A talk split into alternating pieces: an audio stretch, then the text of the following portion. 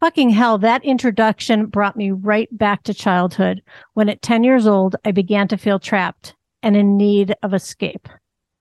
More recently, I watched the Matilda movie musical on Netflix. Just me, Netflix, and Matilda. And suddenly I saw and I heard Matilda in a new way and for the very first time. You're a high achiever. On paper and through the eyes of others, you've made it. Congratulations.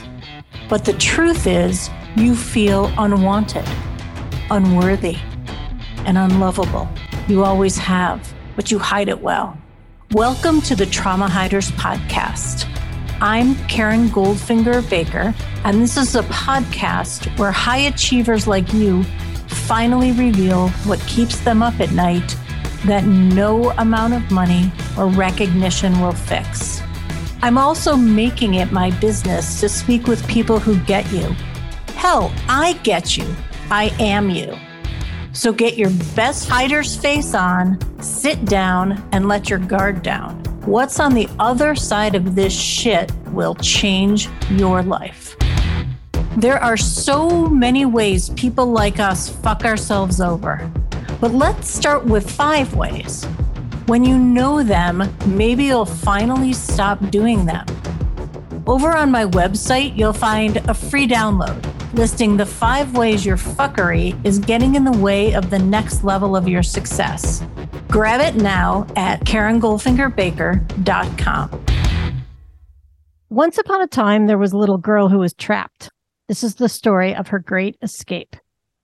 And so starts Roald Dahl's classic book turned movie, turned stage musical, and more recently turned cinematic musical, Matilda.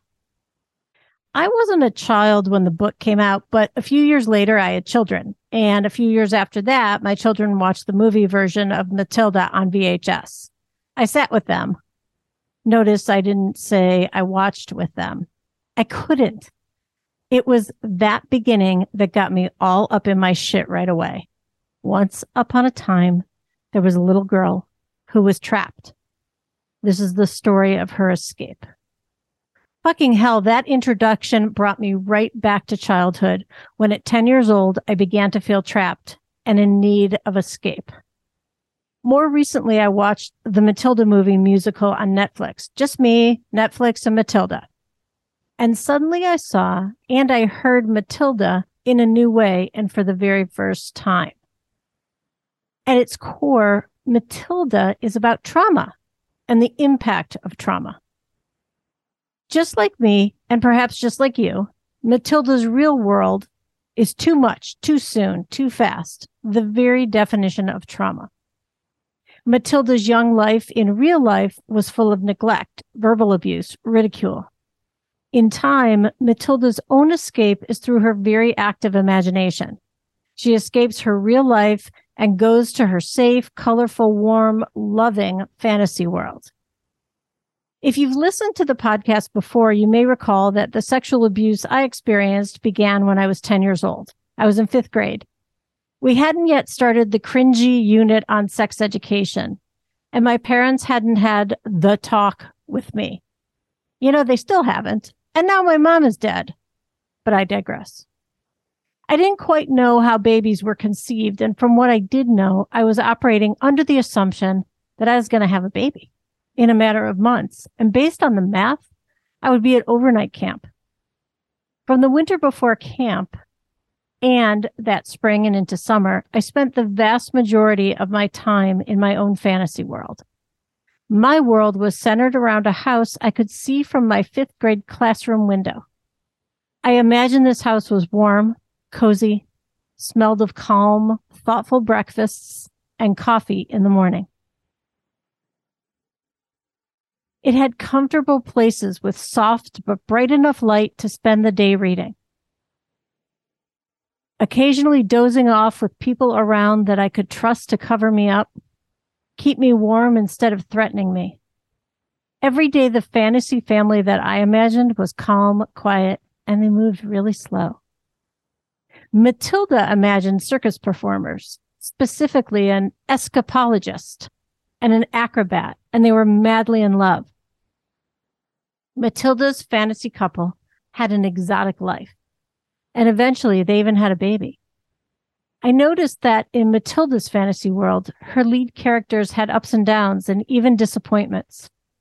My fantasy world was soft colors, soft light, soft footsteps, soft clothing, no disappointments, no upset.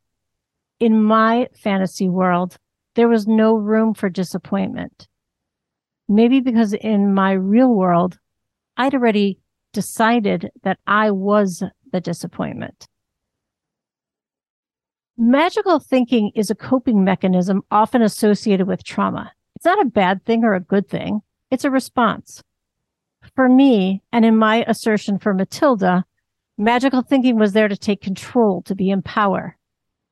The not so magical being a place where others are in power, and Matilda and I are powerless. For me, magical thinking was a warm, loving friend, there when I needed her, and I really needed her. As I move through my life, I honor the being I was, the ways I showed up because I had to, and the steps along the path to live in this world. I don't know that we will ever meet grown up Matilda, but I hope she gives herself the compassion and grace to be with and embrace all her parts, and mostly the magical ones. You've been listening to the Trauma Hiders Club podcast. For more episodes, head over to my website where you'll find links to resources mentioned and all the ways you can listen on your favorite podcast platform. And if you're ready to fight, discover the rules of Trauma Club. Head over to KarenGoldfingerBaker.com.